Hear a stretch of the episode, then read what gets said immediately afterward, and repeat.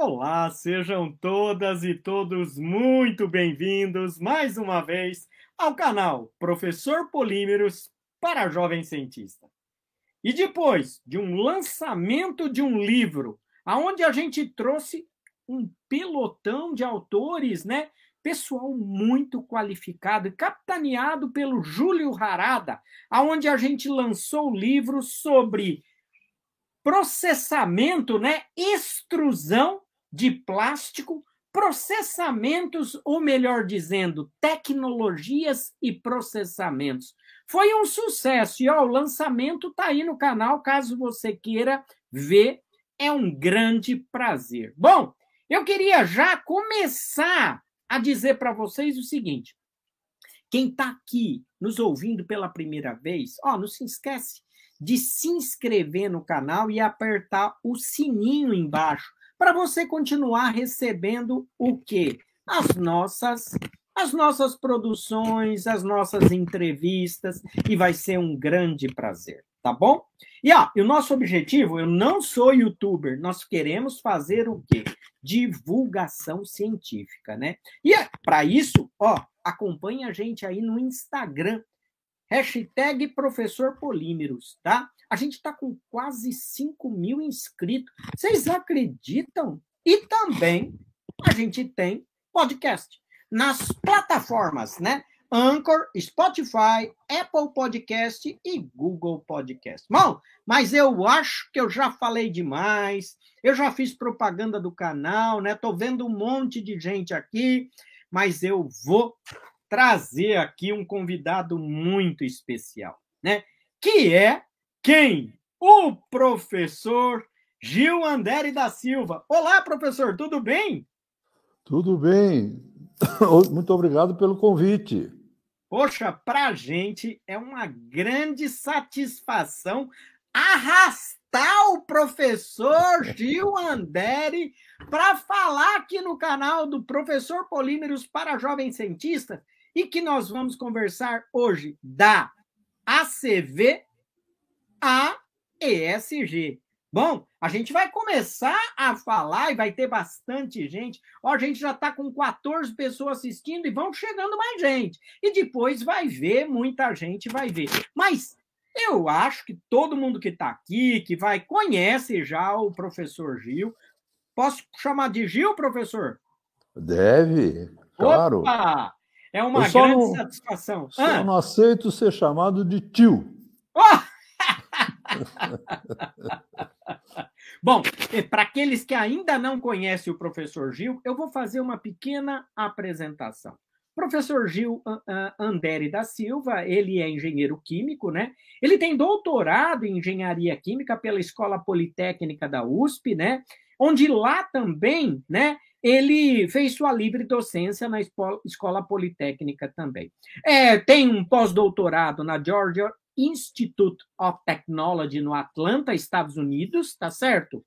É professor sênior do Departamento de Engenharia Química da, da Poli, da USP, coordenador do Grupo de Prevenção de Poluição da Escola Politécnica da USP, né? E também coordenador do curso de MBA em Gestão e Tecnologias Ambientais do Programa de Educação Continuada da Poli-USP, né? É conselheiro do Instituto Federal de Química, né? Conselho Federal de Química e presidente da Associação Brasileira de Ciclo de Vida. Ainda membro do Comitê de Avaliação de Ciclo de Vida da BNT, membro do Comitê Gestor do Programa Brasileiro de Avaliação de Ciclo de Vida e membro da Board of Life Cycle Initiative of, uh, do programa né, das Nações Unidas, as Nações Unidas para o Meio Ambiente. Uma bela história, hein, professor? Uma bela história, compatível com, com a minha idade. Mas eu acho que essa questão da idade é muito relativa. A gente sabe que a cabeça muitas vezes traz muitas energias, muita coisa. E eu, pelo que eu conheço do senhor, né, é uma atividade sempre pautando questões como essa que a gente vai conversar hoje sobre a avaliação de ciclo de vida, né, e também da ESG. Professor, ah, diz uma coisa para mim. Aonde começou toda essa história? Você nasceu aonde? Bom, a história toda começou aqui em São Paulo. Ah. Eu, eu nasci na cidade de São Paulo, vivo na cidade de São Paulo há muitas décadas. Uhum. Eu estou muito bem conservado, mas eu sou muito antigo. Uhum. E, enfim, e fiz a minha vida é, toda aqui em São Paulo, com exceção desse ano que eu morei em Atlanta para fazer o meu pós-doutorado. Entendi.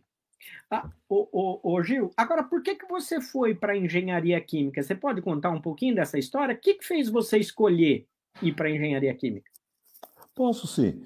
É, veja, é, primeiro eu, eu escolhi, por influência de um, de, um, de um primo que era o gênio, fazer engenharia. Né? Tá. É, era professor também da Escola Politécnica, o professor Paulo Abib Anderi, professor do Departamento de Engenharia de Minas, e que era meu ídolo, era um hum. excelente, na, na engenharia de Minas. E, paralelamente, graças a um professor do curso secundário, eu me apaixonei por química. Né? Ah. É, e aí eu juntei os dois, então decidi fazer a engenharia química. É, basicamente é isto. E continuo lá. Depois que me formei, como você apontou, eu hum. continuei na escola politécnica como, como professor, continuo lá até hoje e provavelmente vou morrer lá. ó, e tem um cara aqui, ó, o professor Hélio Viebeck já disse, ó, é meu vizinho do bloco 18 da Engenharia Química. Tem a Jéssica Ramos, né? Boa noite. É, aqui é a Liliana, ah, a Liliana D'Alessandro. E tem também o Henrique Santos que está perguntando se essa live é, vai dar para assistir depois. Olha, muita gente assiste depois, viu?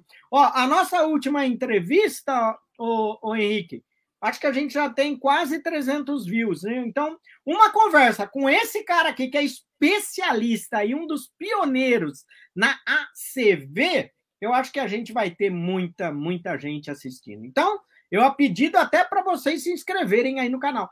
Professor Gil, agora nós vamos falar um pouco sobre isso. Nós vamos falar da ACV, né, a ASG. Agora eu queria que você me falasse um pouquinho sobre o que, que afinal é essa história de ACV, avaliação de ciclo de vida. Fala para mim o que você entende como definição disso.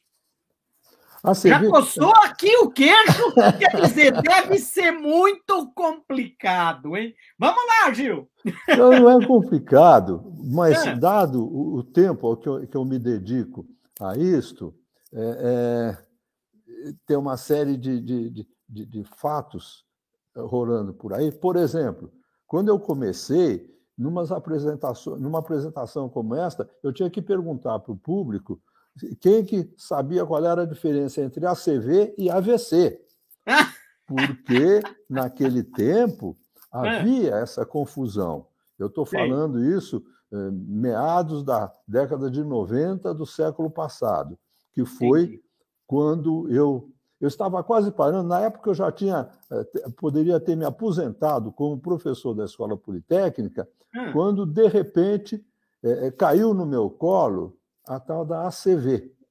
Tá. E foi um, um, amor à primeira vista.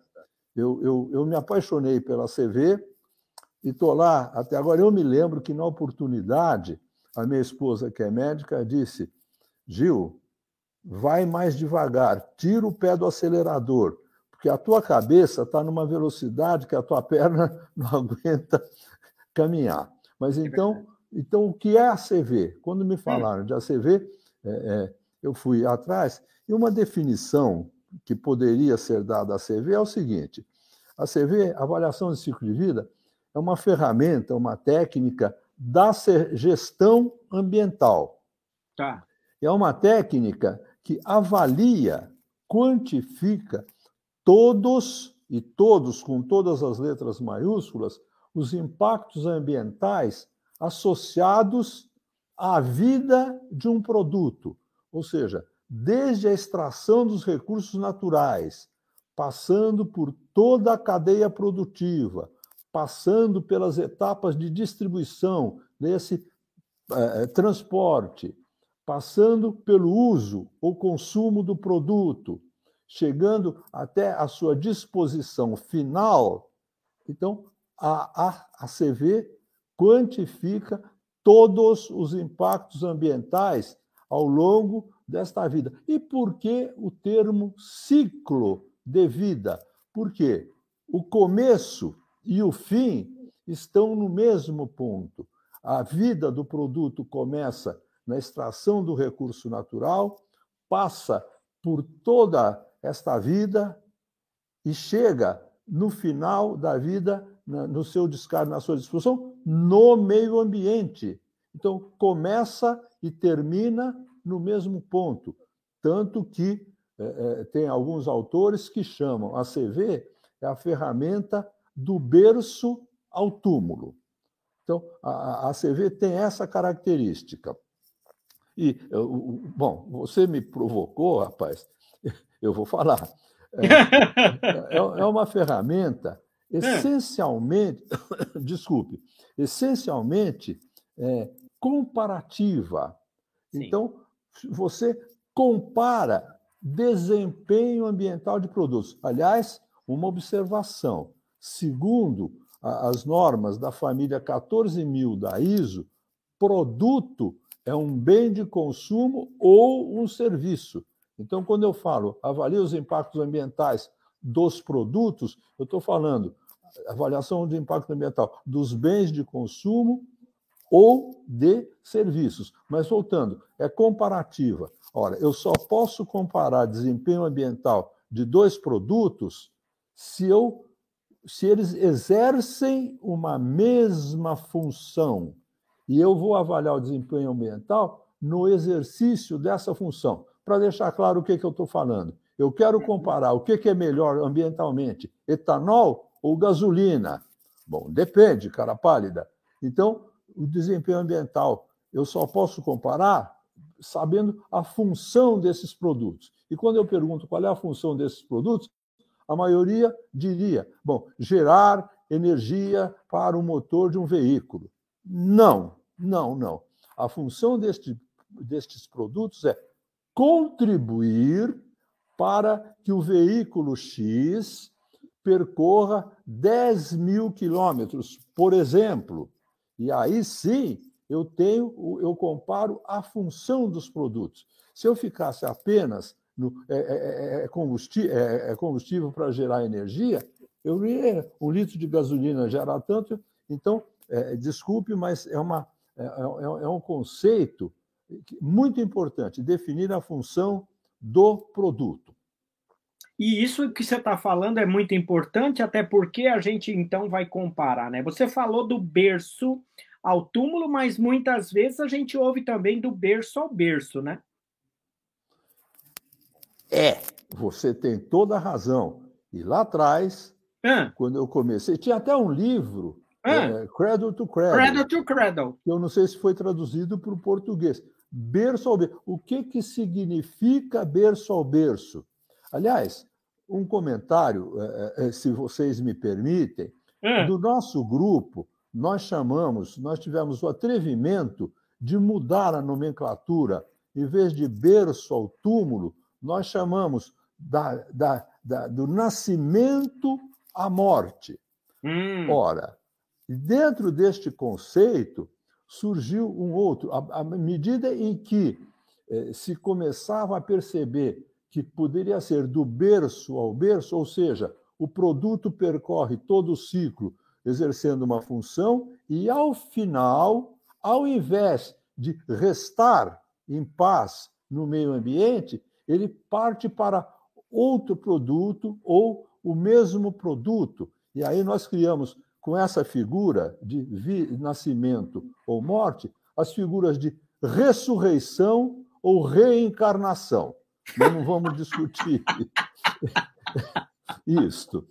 Bom, mas na literatura a gente ouve né, desse livro que é, é, surgiu, que é Cradle to Cradle, né? Então a, a, gente fala, né? E que você, na verdade, pensa em berço, Você está mudando aí do nascimento, porque às vezes a criança fica deitadinha no berço, né, quietinha, né? E isso não é bem verdade, né? Pois é. Bom, veja, é, é, eu, como eu disse, eu sou antigo, e antigo tem muito caos. Teve uma ah. turma que eu dava um curso na Universidade Federal Fluminense, lá no Rio de Janeiro, ah. e um aluno, aliás, era uma turma, uma turma muito desafiadora, porque eram alunos ou formados na pós-graduação do curso de engenharia de produção da Federal Fluminense. Uma ah. turma intelectualmente muito desenvolvida, mas que estava se iniciando em ACV. E quando eu fiz lá uma certa referência a berço e túmulo, aí um aluno lá falou: professor, mas do jeito que o senhor está falando, então o gatinho que nasce no forno da padaria é pão? Isto, isto, isto nos fez chegar a esse conceito de nascimento e morte, que eu acho mais adequado para deixar claro o, o que. Por isso que é ciclo de vida do produto. De vida. Perfeito. Agora, ô, ô, Gil, é, eu sei que a gente vai ter que. Puxa, o tempo da internet aqui é muito curto, né? Mas a gente vai ficar uma hora conversando. E, ó, no final, a gente vai falar sobre o oitavo Congresso Brasileiro da ACV. Então, ó, aguenta a mão aí, fiquem aí, porque vocês vão saber as novidades, né? Hoje você fala então da ACV, você trouxe essa definição para a gente. Agora, me conta um pouco essa história da ACV, como surgiu isso no mundo, né? E, e, no Brasil, porque eu sei que você foi um dos pioneiros, né? Mas me conta como que surgiu isso no mundo e no Brasil. Uhum. Veja, é, é, a ACV é. é. uma ferramenta, eu diria, nova, recente. Certo. Inclusive, uma das coisas que eu sempre digo, um dos prazeres muito grandes que a gente tem em trabalhar com a CV, particularmente eu, desde o tempo que eu comecei a trabalhar, é que você vai nos eventos e você conversa com a literatura. Tá? Isso é uma coisa magnífica porque, veja, eu, como eu disse, eu, eu, eu caí nos braços da CV, eh, meados da década de 90 do século passado, depois de uma longa história na universidade, trabalhando em tecnologia de fertilizantes, né? hum. né? que era um campo totalmente diferente, onde a literatura você conhecia folhando os livros. Então, a CV é recente. Eu diria que é, é, os autores costumam dizer que a CV começou quando, na década de 60 do século passado, a Coca-Cola, preocupada com consumo de energia, consumo de materiais das embalagens dos seus produtos, encomendou a um instituto de pesquisa que fizesse um estudo para verificar qual da, da, da, dos materiais para embalagem, entre vidro, alumínio e plástico, qual seria o mais adequado. Teve um instituto que desenvolveu este trabalho, eh, o relatório terminou em 1969, era confidencial, não foi publicado, mas a empresa declarou publicamente que, depois do resultado, se sentia confortável para usar plástico na embalagem dos seus produtos. Então, este seria o marco de algo semelhante à CV. Depois disso, e foi um progresso rápido, porque logo em seguida nós tivemos a primeira crise do petróleo, várias instituições, tanto na Europa quanto nos Estados Unidos, começaram a desenvolver trabalhos semelhantes, envolver, até chegar a, a, a, a, a, exigência, a exigência ou a necessidade de uma normalização. Então, a ISO eh, começou a publicar suas normas relativas à CV. Aqui no Brasil, eu diria que eu tenha conhecimento que o, o, o primeiro trabalho foi um trabalho desenvolvido pelo, pelo Instituto eh, de Tecnologia de Alimentos de Campinas, o Centro de Tecnologia de Embalagens desse centro, fez um estudo com apoio da FAPESP, estudando, comparando 14 materiais de embalagens para alimentos. Foi o primeiro estudo é, é, que eu tenha conhecimento de grande porte feito aqui no Brasil.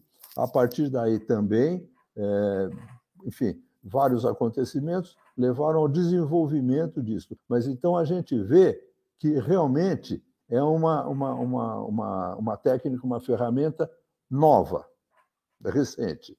E, e, acho que foi muito. Eu, eu fico, passou um filme aqui na minha cabeça, Gil, é, que eu lembro né, da Coca-Cola é, com aqueles frascos de vidro, né? Eles até faziam promoções para a gente juntar brincadeirinha, miniaturas, faziam um monte de coisa. Eu acho que foi uma decisão bastante difícil para a Coca né, naquele processo, e aí foi que eles fizeram, né? Usaram a ferramenta da ACV né, para tentar quantificar os impactos ambientais. Olha, eu queria só. Tem muita gente aqui, Gil, é, falando, né? Grande professor Gil, a Sônia Jucon, é, o Reinaldo Opa. Pini, boa noite. A, a Virgínia também, Aparecida da Silva Moriz, né?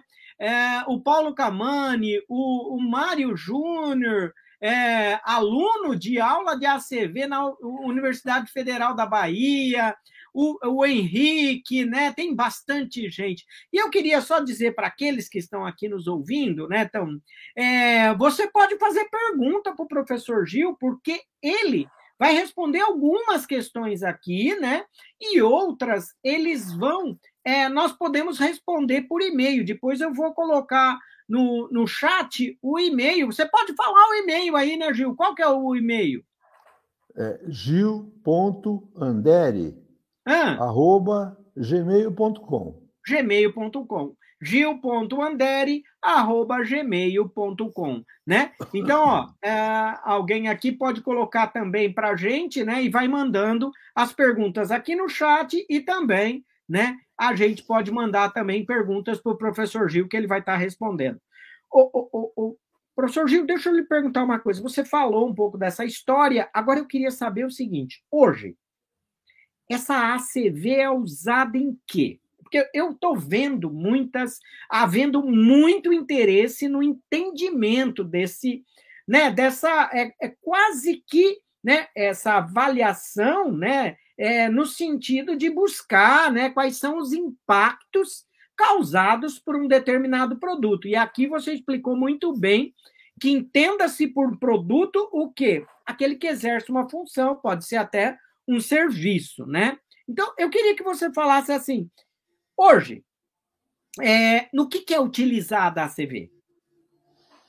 Bom, como eu já disse, é, eu considero a ACV uma ferramenta é, essencialmente comparativa. Então, pode ser, ser, é, ser, é, é usada para comparar desempenho ambiental de produtos. Tá. É, e aí com diferentes finalidades. Uma outra, uma outra classe de, vamos dizer, de aplicação de ACV é identificação de oportunidades de melhoria de desempenho ambiental de produtos. E nesse hum. campo, a gente tem um exemplo muito característico. Uma, uma, foi um estudo de ACV feito por uma instituição americana de eh, fabricação de tecidos, uma uma blusa de poliéster. Então, foi o estudo apenas com essa finalidade, identificar oportunidades de melhorias.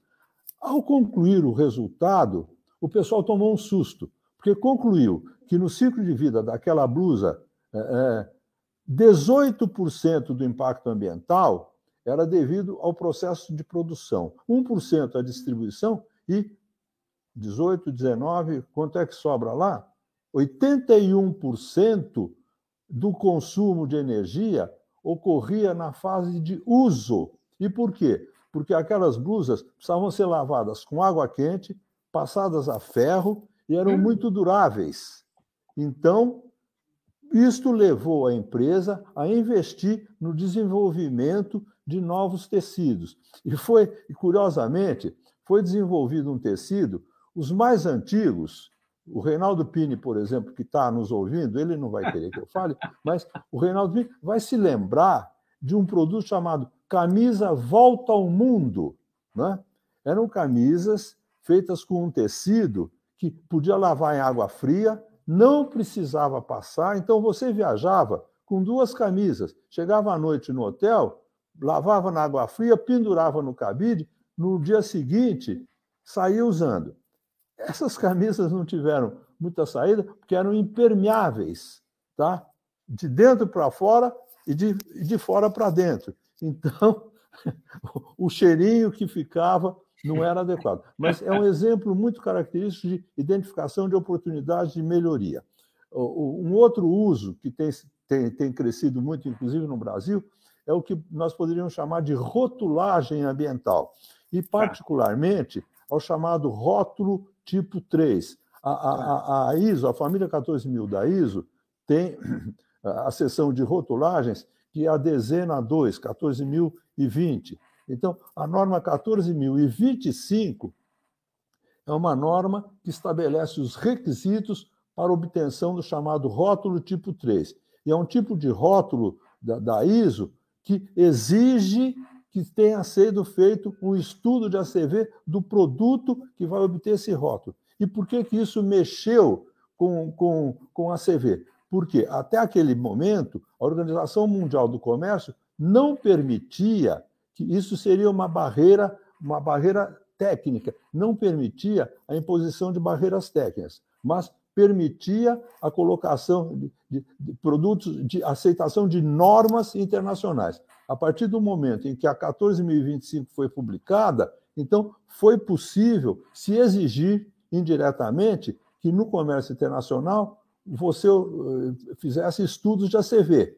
Isto cresceu bastante e mexeu com o mercado internacional. Então, nós temos rotulagem, desculpe, temos rotulagem, nós temos estudos para subsidiar políticas públicas, eh, enfim, nós temos eh, eh, a inclusão, isso permitiu a inclusão da variável ambiental nos sistemas de gestão das organizações, ou seja, está se espalhando o uso de ACV. E um detalhe, se me permitem, é, a academia é uma, uma instituição que, na qual é produzido muito estudo de ACV. São feitos estudos em, dissertações de mestrado, em teses de doutorado. E isto, na minha opinião, tem uma vantagem grande, porque sempre tem algum interessado atrás. Então, esta parceria tão desejada entre academia e indústria ela, a CV contribui muito para esta, esta parceria. Até para mensurar, inclusive, o impacto né, ambiental de cada uma desses produtos, né, Gil?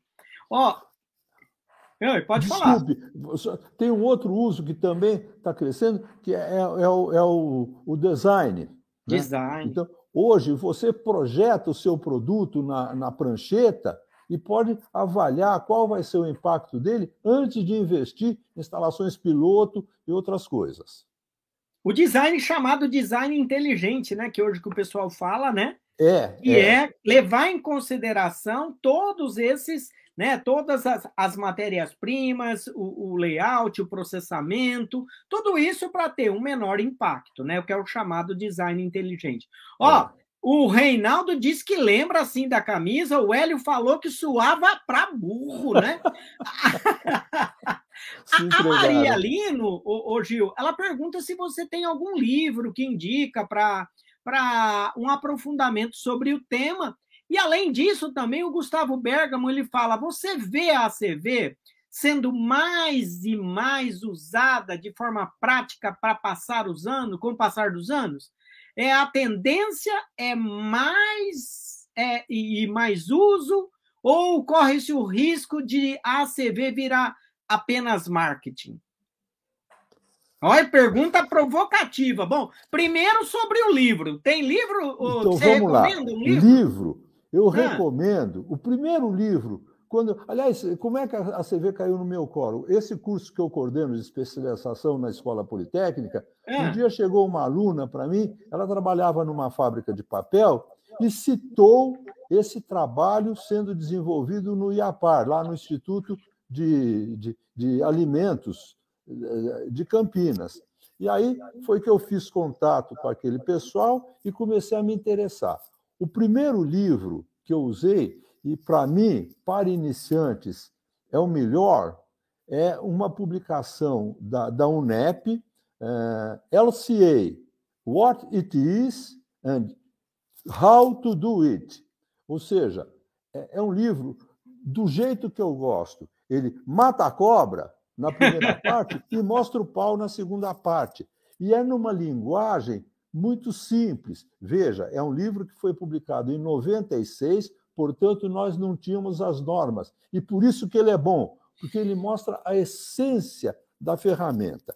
Além disso, nós temos um, uma publicação uh, brasileira do, do Cheeb, é, é, é, um, é, um, é, um, é um, uma revista também de primeira hora aqui no Brasil. Ele publicou em 98 um livro, é, o, o, título eu não me lembro, mas é um passeio pela CV vista do ponto de vista da norma que já existia 14.040. É também ah. uma linguagem simples. E, o, o, o livro da Unido, ele esgotou, a Unido fez uma reimpressão, é, eu não me lembro exatamente em que ano, e a, a Unido, a Unido, através do Life Cycle Initiative, me autorizou, para quem quisesse, a, a, a, fazer a cópia, não é cópia pirata, é uma cópia Sim. autorizada, porque o livro está esgotado. Entendi. LCA, What It Is and How to Do It. Os eventuais okay. interessados poderão nos procurar e a gente providencia a cópia. Então, para iniciantes, eu acho que esses dois livros são muito importantes. Depois, então, é conhecer a norma. Ô, ô, ô Gil, agora a gente está falando da CV, e antes disso eu queria só lembrar vocês, aqueles que estão vendo a nossa conversa aqui, por favor, não esquece de apertar um botãozinho, inscrever no canal e apertar o sininho, porque aí você vai recebendo todas as nossas entrevistas, os nossos mini documentários e também, né? A gente faz entrevistas com grandes empresas falando de sustentabilidade que caminhos. Ô, ô Gil, a gente está falando então de indicadores, né? Lógico que uh, você falou de aplicações, a gente pode até falar de crédito carbono na bolsa e assim por diante. Quer dizer, tem um monte de. Se a gente puxar esse fio, vai umas três horas aqui, né? Mas eu queria que você me falasse o seguinte: para fazer essa mensuração, a gente usa software, não é? E eu queria que você, é, então, é, me explicasse aí, né, um pouco sobre.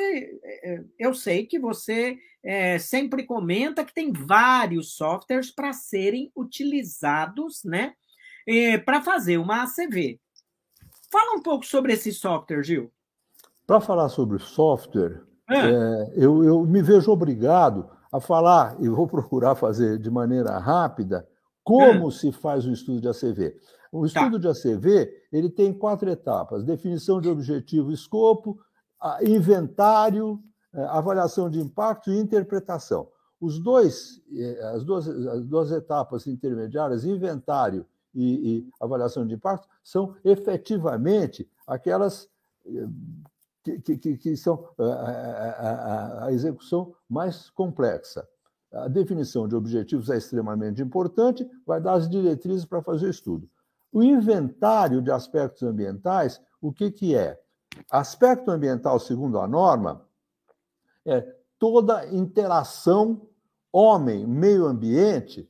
Claro, toda interação homem-meio ambiente modifica o, o meio ambiente e, portanto, potencialmente causa um impacto ambiental. Então, ah. o que, que, se faz na, na, na, na, análise de inventário? A gente pega todo o ciclo de vida, vamos dizer, um enorme fluxograma de fluxos de matéria e energia, desde a tirada do recurso natural até a disposição do recurso final. Então, faz um fluxograma e todas as operações nas quais se transforma matéria em, em transformação da matéria e ou de energia, provocam eh, aspectos ambientais. Então, se faz a, a identificação de todos, todos esses aspectos, isto constitui o inventário de aspectos ambientais. Essas interações homem meio ambiente, elas pertencem a uma de três classes. Ou o ser humano retira recurso natural do meio ambiente através de fluxos de matéria e energia, ou ele descarta é, é, rejeitos no meio ambiente, na forma de fluxos de matéria ou de energia, e tem uma classe intermediária que é transformar e usar o meio físico, a litosfera. Então, são as três classes de ações do homem, que são identificadas na primeira fase. Um estudo, vamos dizer, médio de, de ACV vai ter centenas, podendo chegar a milhares de aspectos ambientais. Na segunda etapa, é, dado esse grande número, porque esta lista já, já dá uma, uma, uma informação sobre a variação dos impactos, mas é muito difícil de trabalhar. Então, o que, é que se faz? A gente agrupa esses aspectos ambientais segundo categorias de impacto. Por exemplo, é, nós temos uma categoria de impacto, consumo de recursos naturais. Depois nós temos emissões atmosféricas. Lá atrás, no começo, isso é uma categoria de impacto. Hoje, isso se dividiu. Nós temos na emissão, de, emissão atmosférica, nós podemos ter mudança climática, que no começo era chamado de efeito estufa, mudanças climáticas, nós temos destruição de camada de ozônio, nós temos chuva ácida ou acidificação, e assim por diante. Agrupamos as emissões atmosféricas, agrupamos os efluentes líquidos rejeitados ou em corpo d'água ou no solo, os resíduos sólidos rejeitados em, corpos d'água, enfim, fazemos esta classificação, esta reunião, depois, dentro de cada uma dessas classes, então, é, é, é nós tivemos a primeira as categorias ambientais. Só que isto foi se desenvolvendo na medida em que a ciência ia reconhecendo os mecanismos de impacto ambiental e aumentando. Cada classe dessas abrigava várias categorias de impacto. Então, na segunda etapa, aquelas classes é, identificadas, agrupadas do, dos aspectos ambientais, então, por mecanismos, é, em geral, variáveis, dependendo de categoria para categoria. Por exemplo, categoria de impacto mudanças climáticas. Digamos, nós tínhamos lá emissão de CO2, emissão de CH4, emissão de, de nitrogênio. Então, é, se escolhe um padrão, no caso de mudança climática, o padrão escolhido foi o CO2, e a partir daí, a ciência novamente, identificando os mecanismos, ela associa, vê a equivalência em cada um dos outros é, é, aspectos ambientais ao padrão. Por exemplo, o CH4 metano ele tem um poder de, de, de equivalência, vamos dizer, ao CO2 de 20, ou seja, um quilo de metano equivale a 20 quilos de CO2. E assim por diante é feito em todas as categorias, chegando aos indicadores por categoria. Até aí, a norma diz: isto deve ser feito. A partir daí, como não é científico, você pode fazer uma normalização por meio de truques aritméticos. Você reduz tudo aquilo à mesma unidade e, se quiser, ainda uma ponderação, porque é, é, é, é totalmente subjetiva a importância relativa dada às categorias de impacto. Então, você faz uma ponderação, podendo chegar ao indicador único. Mas deixo claro que estas duas, normalização e ponderação, são é, é, é atividades é, é, optativas, por não terem embasamento científico. Ora, dentro desse quadro, não há como fazer um estudo de ACV sem usar softwares. Tá? Vocês imaginem manusear milhares de dados na unha, numa tabela Excel. Então, é, é, eu quase pararia aqui para falar de software. Por quê? Nós temos no nosso laboratório quatro softwares é, que, que, que, são usados em apoio. A... Mas eu faço questão de não saber usar nenhum, não só pela minha barba branca, mas é. por quê? Porque na hora que eu chamo os meninos para me explicar como é que eles chegaram àqueles números, e ele responde: Ah, foi o Cimapro que falou? Eu falei: então chame esse cara aqui para me responder a pergunta. Ou seja, é fundamental que o executante de ACV ele saiba que, porque o que, que acontece? Eles pegam os, os soferistas, eles pegam um, monte de número, jogam dentro da máquina, apertam o botão, vão tomar uma, um café, nem cerveja não é, porque é rápido. E aí o, o, o estudo dá o resultado, oito números das categorias de impacto. Bom, mas como é que você. É importante saber o que, que o software faz com os números. Então, os meninos sabem fazer, é ótimo, precisa usar. Nós temos, na minha opinião, é, é, dois softwares que eu acho que são os mais usados. Um chamado CimaPro, o outro Gabi, não sei se mudaram de nome, uhum. é, mas são, eu acredito, ainda os mais usados. E, é, infelizmente, vamos dizer, os resultados é, obtidos por ele não são aliás uma característica da CV é, não só diferença de software mas tem o que nós chamamos de incertezas metodológicas o que são incertezas metodológicas são passos na execução de um estudo de ACV nos quais é necessário tomar uma decisão subjetiva Cada vez que eu tomo uma decisão subjetiva, o meu método enfraquece. E nós temos vários momentos dessas decisões subjetivas, inclusive a escolha do software. Então, tanto que a própria norma exige que o relatório final do estudo deve ser suficientemente transparente e, e, e, e detalhado para que o leitor que assim o desejar, usando as mesmas premissas, ele possa reproduzir o estudo, porque senão é, é a, a, a ferramenta perderia a credibilidade. Em resumo, tem o software, tem que usar, tem esses dois. Agora, qual é o melhor, qual é o pior? A escolha de cada equipe que vai desenvolver o estudo, dependendo das suas necessidades, das condições do estudo. Ô Gil, você, eu vou aqui tentar é, fazer um, um, resumo de muita coisa importante que você falou, porque eu estou imaginando que o acevista, né, que é a pessoa aí que vai fazer o, o estudo, né, ele tem que ser um pouco Sherlock Holmes. Na verdade, ele tem que, né, quando a gente define esse escopo aí, né, esse objetivo, né, é, é a gente pensar em todos os inputs e outputs né, que eh, estão envolvidos né, em toda a cadeia desse produto, né?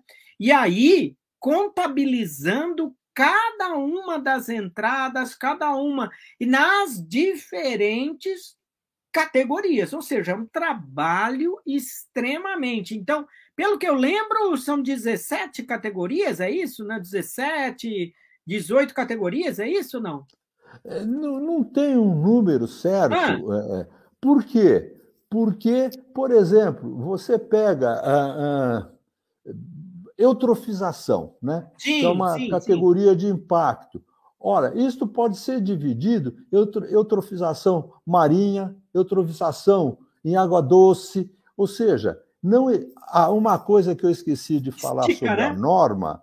Ah. A norma de ACV não é um método de ACV. Ela diz o que deve ser feito, mas não diz como, como, deve ser feito. Quem fala como vai ser feito é o método. Então, você, na fase de definição de objetivo, você vai definir quais as categorias de impacto interessam ao seu estudo. Então, não tem um número fixo. Nós temos, vamos dizer, eu acho que o, o, o livro da UNEP falava em oito ou nove categorias, mas hoje, se você juntar, tem modificação, modificação de nome, de, de detalhamento. Não temos um número certo. As categorias de impacto fazem parte, segundo a norma, de, da definição de escopo do estudo. E o que é importante que você falou também é esse relatório detalhado, né? Porque isso daí não adianta a empresa chegar e falar: ah, porque esse produto causa menor impacto que outro. Vamos olhar o relatório. Vamos ver se foi usado, né? Quais foram as considerações? É, se são todas as categorias ou ele só pegou aquela que saiu melhor, né? Tem isso também, né? E uma coisa que o Tiago Oliveira Rodrigues, né? O Tiago é, ele está falando aqui para a gente, né? Isso, isso, professor, o uso do OpenLCI é, está crescendo muito também, né? Bom, então vamos ao comercial. Ah. o Tiago é, é, é, é, diretor da, da, da, Associação Brasileira de Ciclo de Vida, ele ah. é, é, colaborador do IBICT.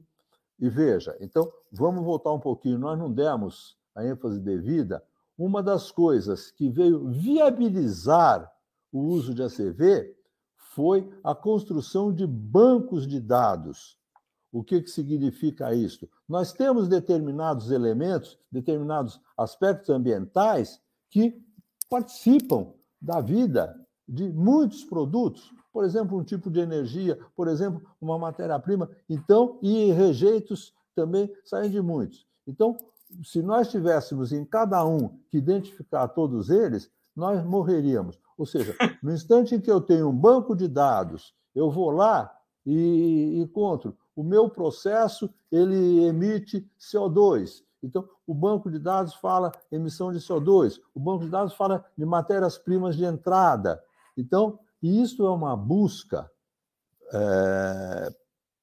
Existe um banco de dados internacional, eu acho que até o momento é o mais completo, que é o EcoInvent, que eu uhum. não sei o número atual de elementos que ele contém. O, número, o último número que eu lembro era 27 mil. Então, você tem que escolher, por exemplo, material polietileno. Lá havia 17 tipos de polietileno. Já que você é professor polímeros, 17 tipos. O polietileno fabricado pelo processo tal, o polietileno fabricado no Brasil, porque os bancos de dados têm essa característica. Então, o, IBICT, inclusive, tem um trabalho muito grande nisto, na, na, na, busca. E como o Tiago falou, você tem o OpenSA, que é um, uma, não sei se chama plataforma, eu não sei o nome, como eu digo, eu não tenho experiência com software, mas então tem muito trabalho, mas é, é, e é uma coisa essencial e também este banco de dados precisa estar muito claro. E ficou faltando uma coisinha, é, é. o seguinte, é, existe pela norma o peer review, uma análise crítica, os estudos que, que, que, que são feitos visando uma, uma, uma informação pública do relatório, eles precisam passar por uma análise crítica feita por auditor externo. E aí, é, é, é nessa, nessa auditoria, vamos dizer assim, a gente verifica, inclusive, a, a, a, a, coleta de dados, se foi bem feita, enfim, toda a segurança para garantir que o estudo é, é, é o resultado é, é, é, é, seguro e pode ser usado nas suas aplicações.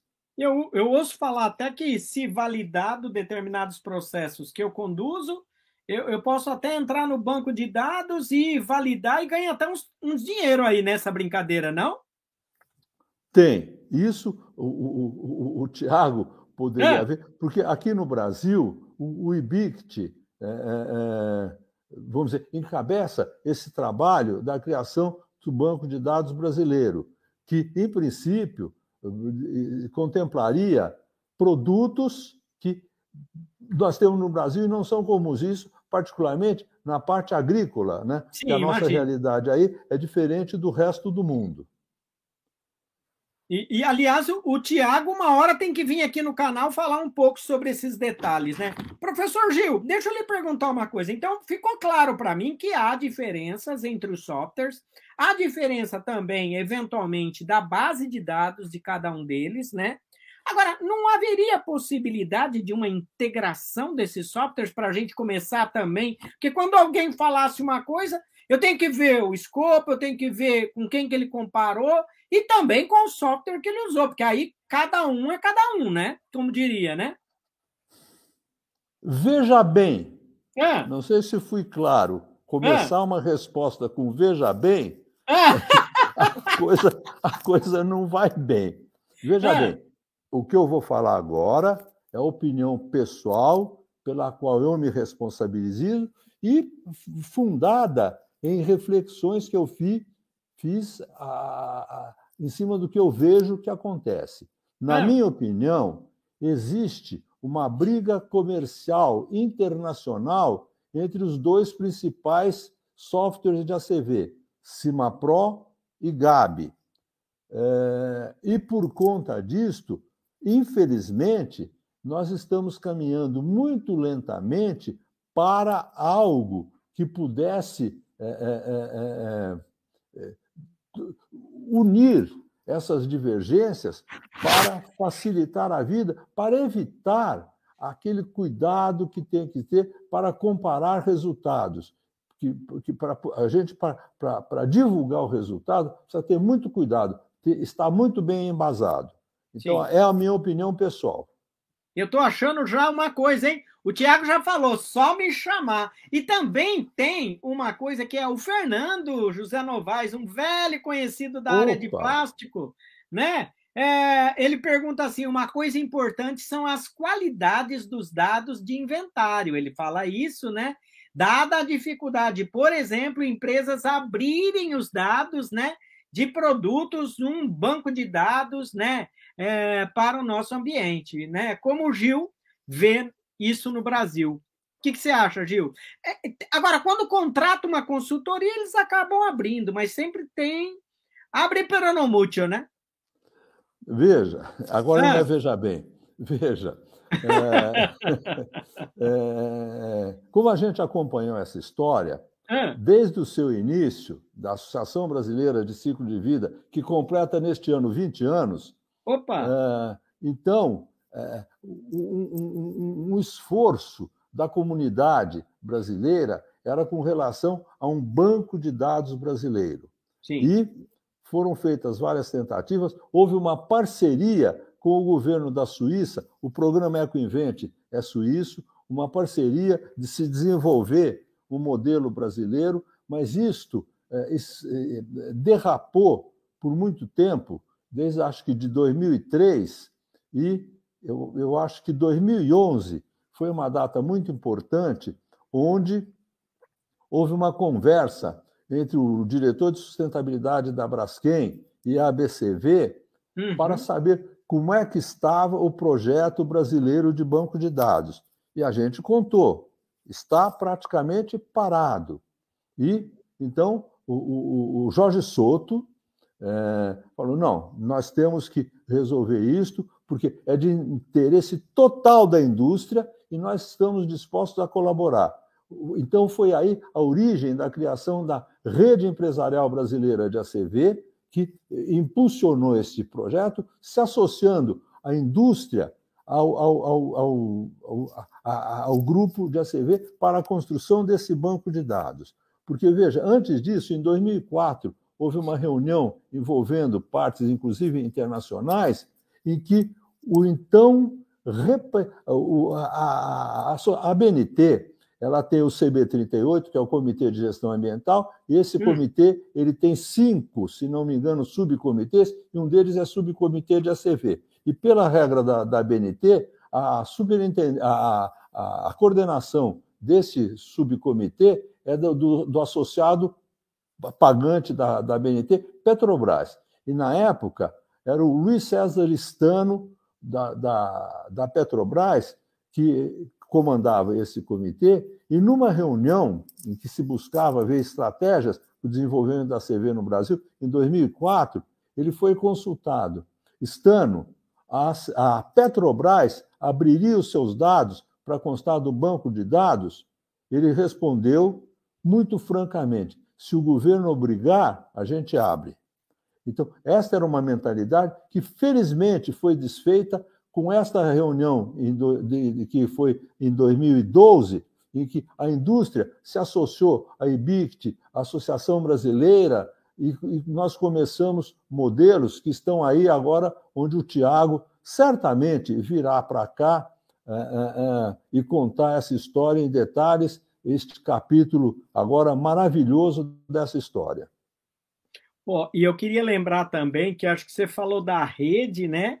empresarial, e eu acho que quem está lá atuando nisso é a Sônia Sharpman, né?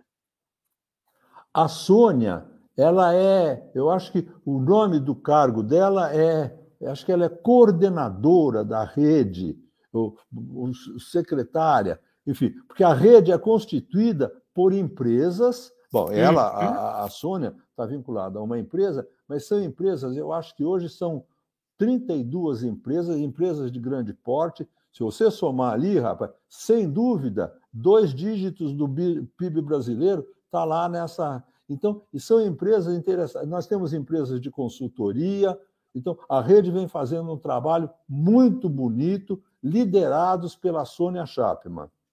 E, aliás, eu quero fazer propaganda. Ela esteve aqui no canal. Quem quiser ouvir a conversa com a Sônia Karim Chapman, que é, falou sobre economia circular, está aí no canal. Tenta procurar economia circular, muito interessante. Bom, nós já falamos de várias coisas, nós falamos das categorias de impacto. É óbvio que você falou que você não falou que começou as categorias, no começo era uma só, né, Gil? Eram três. Três? Emissões atmosféricas, consumo de recursos naturais e descarte de rejeitos. Ah, tá. Eu pensei que fosse só impacto ambiental. Não, não. Isto são classes de impacto ambiental. Classes de classe. Então, era uma e depois própria, as classes. O próprio né? consumo de recursos naturais, você tem recursos bióticos, recursos abióticos. Então, e por isso é que é difícil dividir tudo isso. Sim, sim, sim, sim. E agora fala para mim uma coisa. A gente sempre fala, ó, na linha do que a Eliana Aparecida da Silva ela perguntou aqui, ela nos provocou, mas eu já tenho aqui uma coisa, Gil.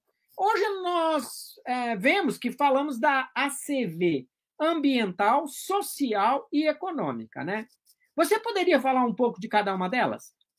Mas, ó, lembrar que tem que ser um pouco, porque a gente já está com quase uma hora de conversa, hein? Perfeito. Então, falo. Felizmente, a CV ampliou o uso e a, a, a, prática da CV que nós precisamos indexar. Então, nós temos a CV ambiental, a CV social, a CV econômica, seriam os três pilares da então sustentabilidade. Nós temos a CV de associação de dois desses pilares, que é chamada de análise de ecoeficiência, que é uma CV que identifica aspectos e impactos ambientais da associação da CV é, é, econômica e da CV ambiental. Tem uma norma da, da ISO que é a 14.045, Sim, que é a CV da análise de ecoeficiência. Ou seja, uhum. são tipos de ACV que estão em desenvolvimento, a, a, identificação de aspectos ambientais de categorias é muito difícil, mas, como disse uma vez o diretor da, do Life Cycle Initiative, há 30 anos, quando nós começamos, nós tínhamos três categorias da ambiental. Então, a social está tá, tá, tá, tá evoluindo muito nesse sentido, e a econômica, e agora é que eu vou ser preso, depois do que o, o, o, o Derval falou, que a Sônia veio aqui falar sobre economia circular, eu, é. pessoalmente, eh, tenho um projeto de revogar o pilar econômico da, da, da sustentabilidade. Porque, na minha opinião, os pilares são ambiental, que vê o meio ambiente, e o social, que vê o ser humano. O econômico entrou nessa jogada por, por para viabilizar as transferências do, dos outros dois pilares. E aí aconteceu o seguinte: o econômico chegou como, como coadjuvante e, é, é como disse o, o, o, o Romário, e logo quis sentar na janelinha. Ou seja, se transformou de coadjuvante em, em, em protagonista e passou a ocupar a primeira cadeira. Ou seja, a preocupação de muitas empresas hoje não é defender o meio ambiente, isso ela faz no discurso, mas de algumas empresas é, é, é gerar dinheiro para o capitalista. Então, desculpe o desabafo, se eu for preso, eu, eu, eu gosto de chocolate amargo, tá? Bom, ah, eu vou levar uma cartinha lá para você, até porque eu não tenho nada a ver com isso, né? Vamos... Não, não, é minha, minha responsabilidade. O promotor dessa entrevista não tem nada a ver. Bom, mas então. Gil! Mas é... não, não, não é bem assim, Gil. Eu acho que essa provocação, eu acho que você traz aqui, na verdade, a nossa função dentro da universidade também é pautar questões, que eu acho que isso é importante. Embora né, a gente também tem que entender o outro lado, que para a empresa, na verdade, a questão é econômica, e ela tem muita preocupação com isso, porque tem a questão dos, né, do capitalismo e assim por diante. Agora, na essência, é o que você está falando, né? A essência da coisa é exatamente isso. Ô, Gil, agora nós então, falamos. Desculpe, desculpe, só um comentário. Ah. Ganhar dinheiro não é pecado. Muito pelo contrário. O grande problema é quando se ganha dinheiro para acumular riqueza. Porque o que é, eu ganho dinheiro, mas eu tenho que reinvestir no sistema. Aí é que está o segredo. Sim. Porque acumular dinheiro não, não, não é bom. É. Ô, Gil, nós começamos a falar da ACV, agora tem que chegar no quê? Na ESG, Environmental Social Governance. Então a gente sabe que é, foi crescendo, né? Eu fico lembrando para você, eu lembrei até outro dia que eu falei, puxa, eu fui da época que eu fiz curso de qualidade na Stratmax nos Estados Unidos, né? E aí eu fiquei pensando, a, a, a, o caminhar de toda a evolução né, dos conceitos, né? Nós chegamos aqui agora na ESG. Como você vê essa migração da ACV? Porque você, pelo que eu entendi, você falou, a ACV ela passa a ser um, um, uma ferramenta, né, um, um instrumento que vai monitorar os impactos ambientais. Então, ela vai poder ser utilizada qualquer que seja o nome, tá certo? Agora, o que, que é, então, essa história de ESG que as empresas estão falando muito? Que eu, inclusive, vou convidar um colega seu para vir aqui falar sobre isso. Já está mais ou menos acertado. Ótimo, ótimo. É, então vamos lá, rapidamente, passando pela linha do tempo. Lá atrás, os autores dizem que quando, quando começou a preocupação da sociedade globalizada com a preservação do meio ambiente, alguns autores dizem que tudo começou na Primavera Silenciosa, aquele livro publicado em 62 é, é, nos Estados Unidos por uma bióloga que mostrou que as primaveras passariam a ser silenciosas porque os inseticidas aplicados na natureza, é, eles matavam os pássaros. E, curiosamente, o, o, o pesquisador que é viu a utilidade do DDT, que é um produto químico usado como inseticida, ele, que, que, era o grande vilão da Primavera Silenciosa, ele ganhou o Prêmio Nobel de Química pela sua descoberta de que esse produto podia usar a, colaborar com a agricultura. Bom, esse livro trouxe a, a necessidade de várias reuniões, ou seja, uma reação da, da, da, da sociedade globalizada e dos, das organizações para preservar o meio ambiente. E o primeiro passo era preservar o meio ambiente. Com a evolução é, e, e, a conscientização de que a, a tarefa era, era, era muito, muito intensa, então houve uma, uma evolução, digamos, tanto que as empresas naquela época tinham um departamento de meio ambiente. Com a mudança, passou-se, em 86 foi cunhado foi cunhada a expressão desenvolvimento sustentável e com ela sustentabilidade. Então, as empresas começaram a migrar para ter o departamento de sustentabilidade. Ainda nessa evolução, nós estamos falando, gente, de abordagens para preservar o meio ambiente na, na evolução, nós tivemos a economia circular. E a economia circular, é, eu até faço questão de ver depois a apresentação da Sônia, mas no, no, Congresso da Associação Brasileira de Ciclo de Vida, em 2018, em Brasília, houve uma mesa redonda sobre economia circular. Eu estava na plateia e perguntei para um dos apresentadores qual é a diferença entre berço ao berço, ecologia industrial e economia circular. Depois de um diálogo, ele acabou falando: nenhuma, são sinônimos. E, mas por que, que a economia circular ganhou esse status?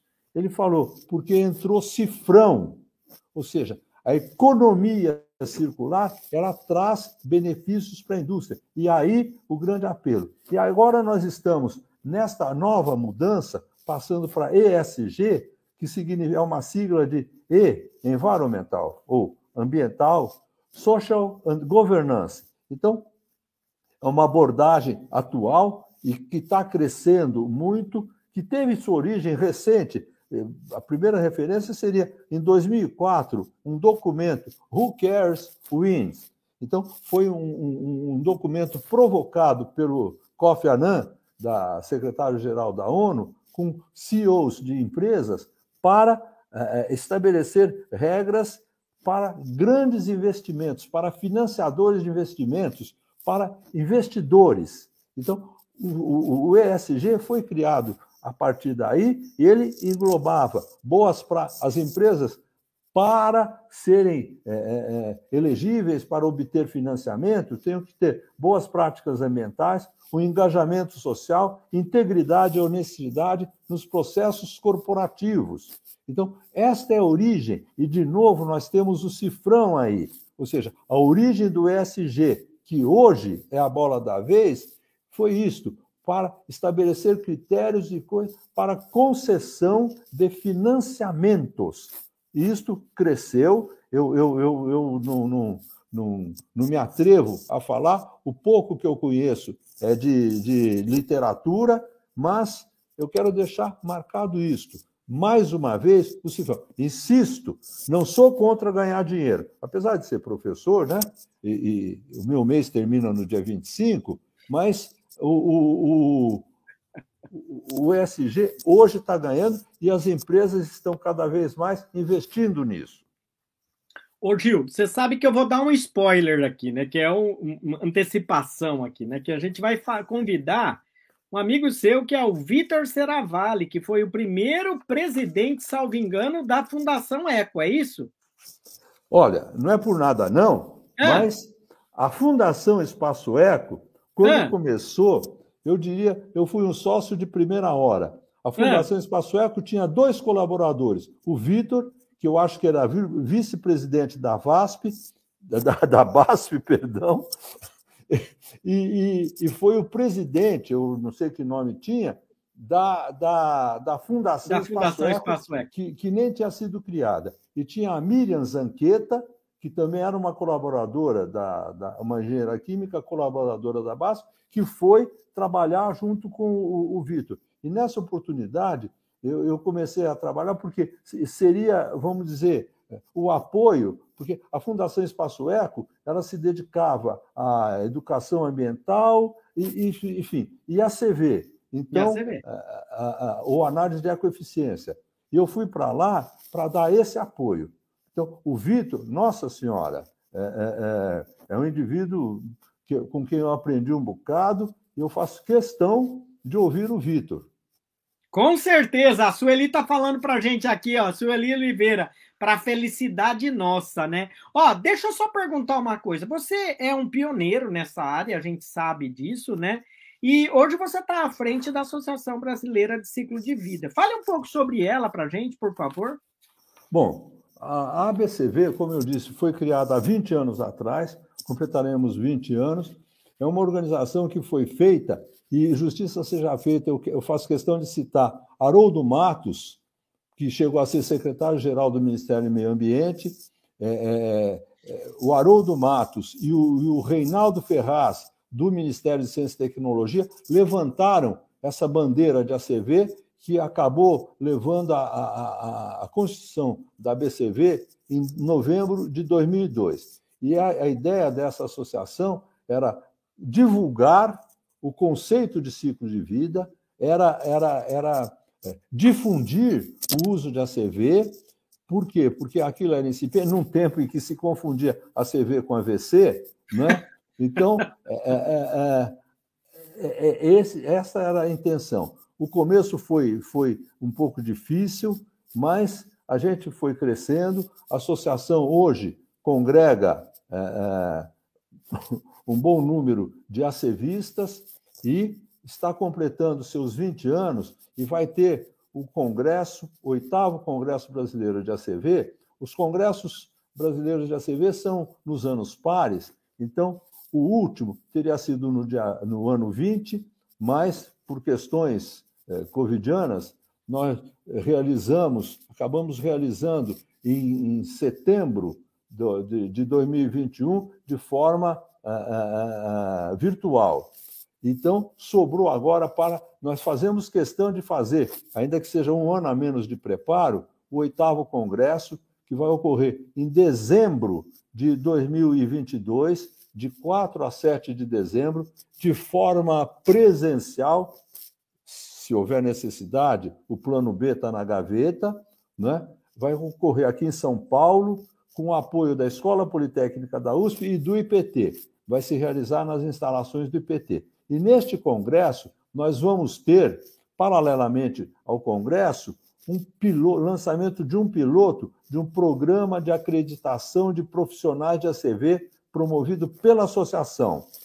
E no, no, no congresso propriamente dito, nós teremos, sem dúvida, é, um mini curso é, de, de, de, de ACV, digamos, para todas as pessoas interessadas em começar a conhecer em maior profundidade a, a, ferramenta, eu previno: olha, aqueles que se atreverem a fazer o curso, cuidado, porque se fizerem vão gostar, e se vão gostar, vem fazer parte da panela. A panela é grande, a messa é grande, mas nós precisamos de gente para pôr a mão na massa. Então, nós teremos. O lema desse congresso é a CV na recuperação verde. O Tiago e a Letícia podem nos dar uma cola aqui, né, para gente, que eu fico pois olhando é. no chat e a gente traz Pede isso. para a Letícia escrever e ela lê é. o tema, que eu não me lembro de, de cabeça. Mas, de qualquer maneira, eu convido a todos, porque, veja, gente, é, a, o Congresso é um serviço.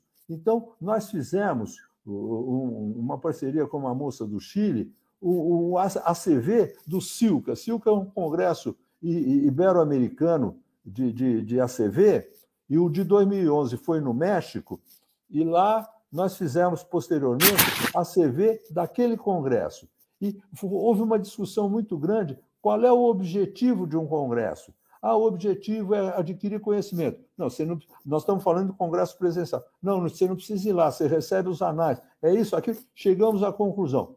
O congresso presencial, a função dele, eu chamo, é o coffee break, ou seja, é fazer contatos olho no olho.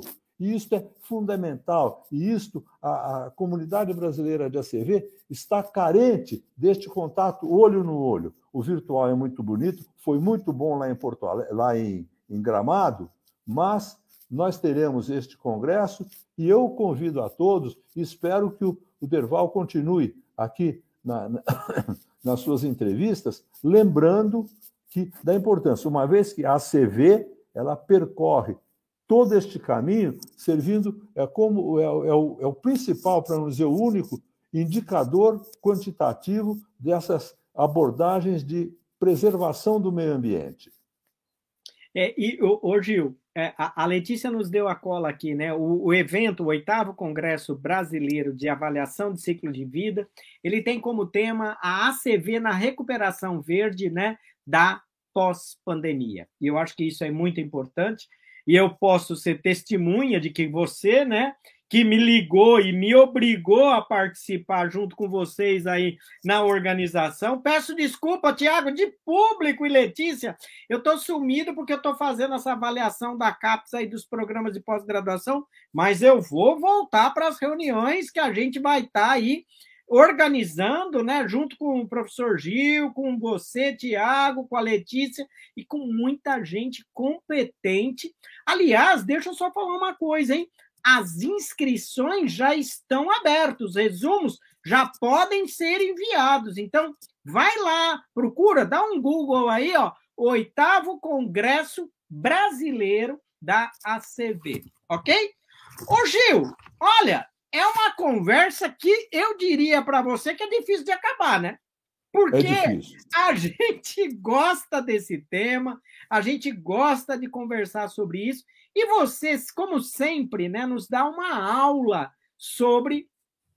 É, eu, eu acho que não é só uma aula, mas traz também né, a, a, uma mentalidade da ACV, traz também os valores, né, os princípios, que eu acho que isso é mais importante do que qualquer coisa em relação a, a, software ou qualquer coisa. Não que não seja, mas eu acho que olhar, um olhar mais crítico para que a gente está fazendo, é muito, mas muito importante. Então, ó, eu quero só te agradecer, né, o, Gil? Mas antes de agradecer você, eu queria deixar você à vontade. Aí você já virou sócio do canal, então, ó, queria que você deixasse uma mensagem, o que você quiser falar, você, por favor, fica à vontade.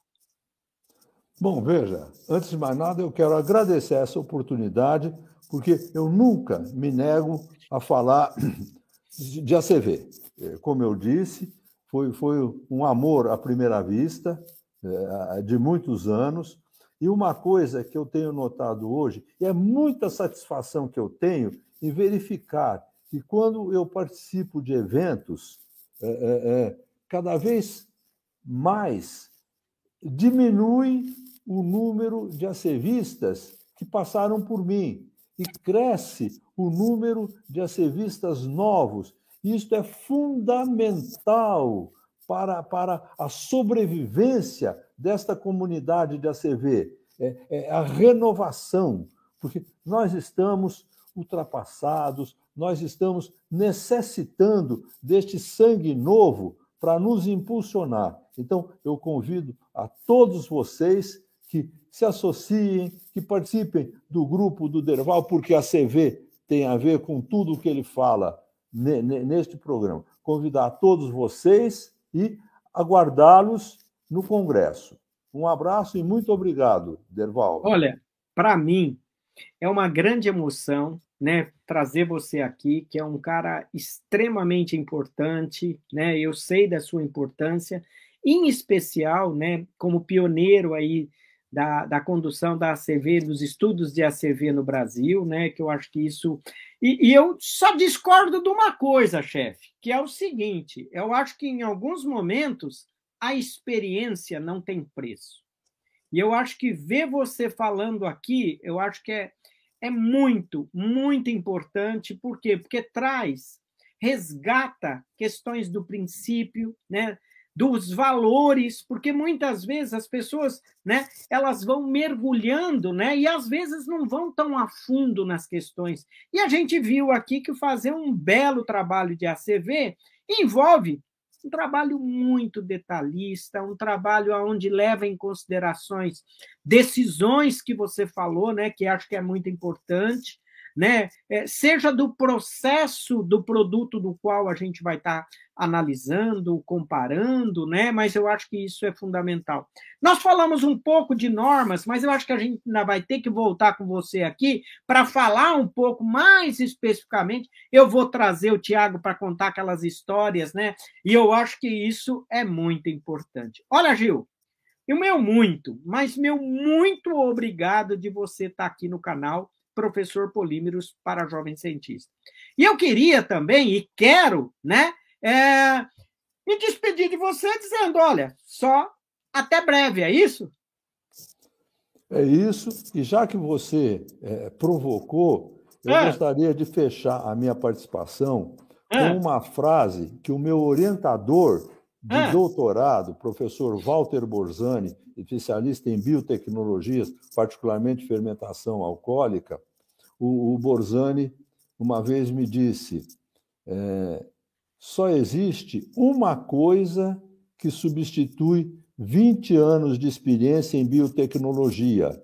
São 20 anos de experiência em biotecnologia. Então, realmente, é, é, a, a experiência é uma coisa que os jovens, inclusive, devem aproveitar. Filtrar, né? mas aproveitar, porque aproveitando a, a, a experiência dos mais novos, eles vão poupar a execução de erros. É, nesses 56 anos de magistério, a melhor técnica de ensino que eu aprendi é eu induzo o aluno a erro para depois ensinar o certo. Porque tudo que a gente aprende quebrando a cara, a gente nunca mais esquece. Então, mas os inteligentes fazem o quê? Eles não quebram a cara, eles vão buscar o aprendizado na experiência dos mais velhos. De, de, de... Derval, muito obrigado mais uma vez e certamente nos veremos bastante. Um abraço Com a certeza. todos. Um abraço a você aí, muito obrigado. E ó, eu queria te dizer o seguinte: aqueles que curtiram, que gostaram dessa entrevista, compartilhe o link o link, né? E uma coisa, ó, não esquece de se inscrever no canal. Apertar o botãozinho aí, ó, se inscreve e aperta o sininho, porque você vai estar recebendo todas as entrevistas, todos os mini documentários que a gente está produzindo aqui no canal. E lembrando, ó, eu não sou youtuber. Na verdade, a gente está procurando fazer o quê? Uma divulgação científica de uma forma leve, trazendo pessoas especialistas, conversando com jovens cientistas, que esse é o nosso escopo. Para quê? Para valorizar a ciência e a tecnologia no Brasil. A gente quer, na verdade, aumentar a empregabilidade dos nossos jovens, trazendo temas que são relevantes para ciência e tecnologia. Não esquece, a gente está no Instagram, a, a, Professor Polímeros, tá bom? E nas plataformas do podcast em Anchor, Spotify, Apple Podcast e Google Podcast. Vejo você aqui no canal Professor Polímeros para Jovem Cientista. Te encontro aqui, hein? Na próxima conversa. Até lá!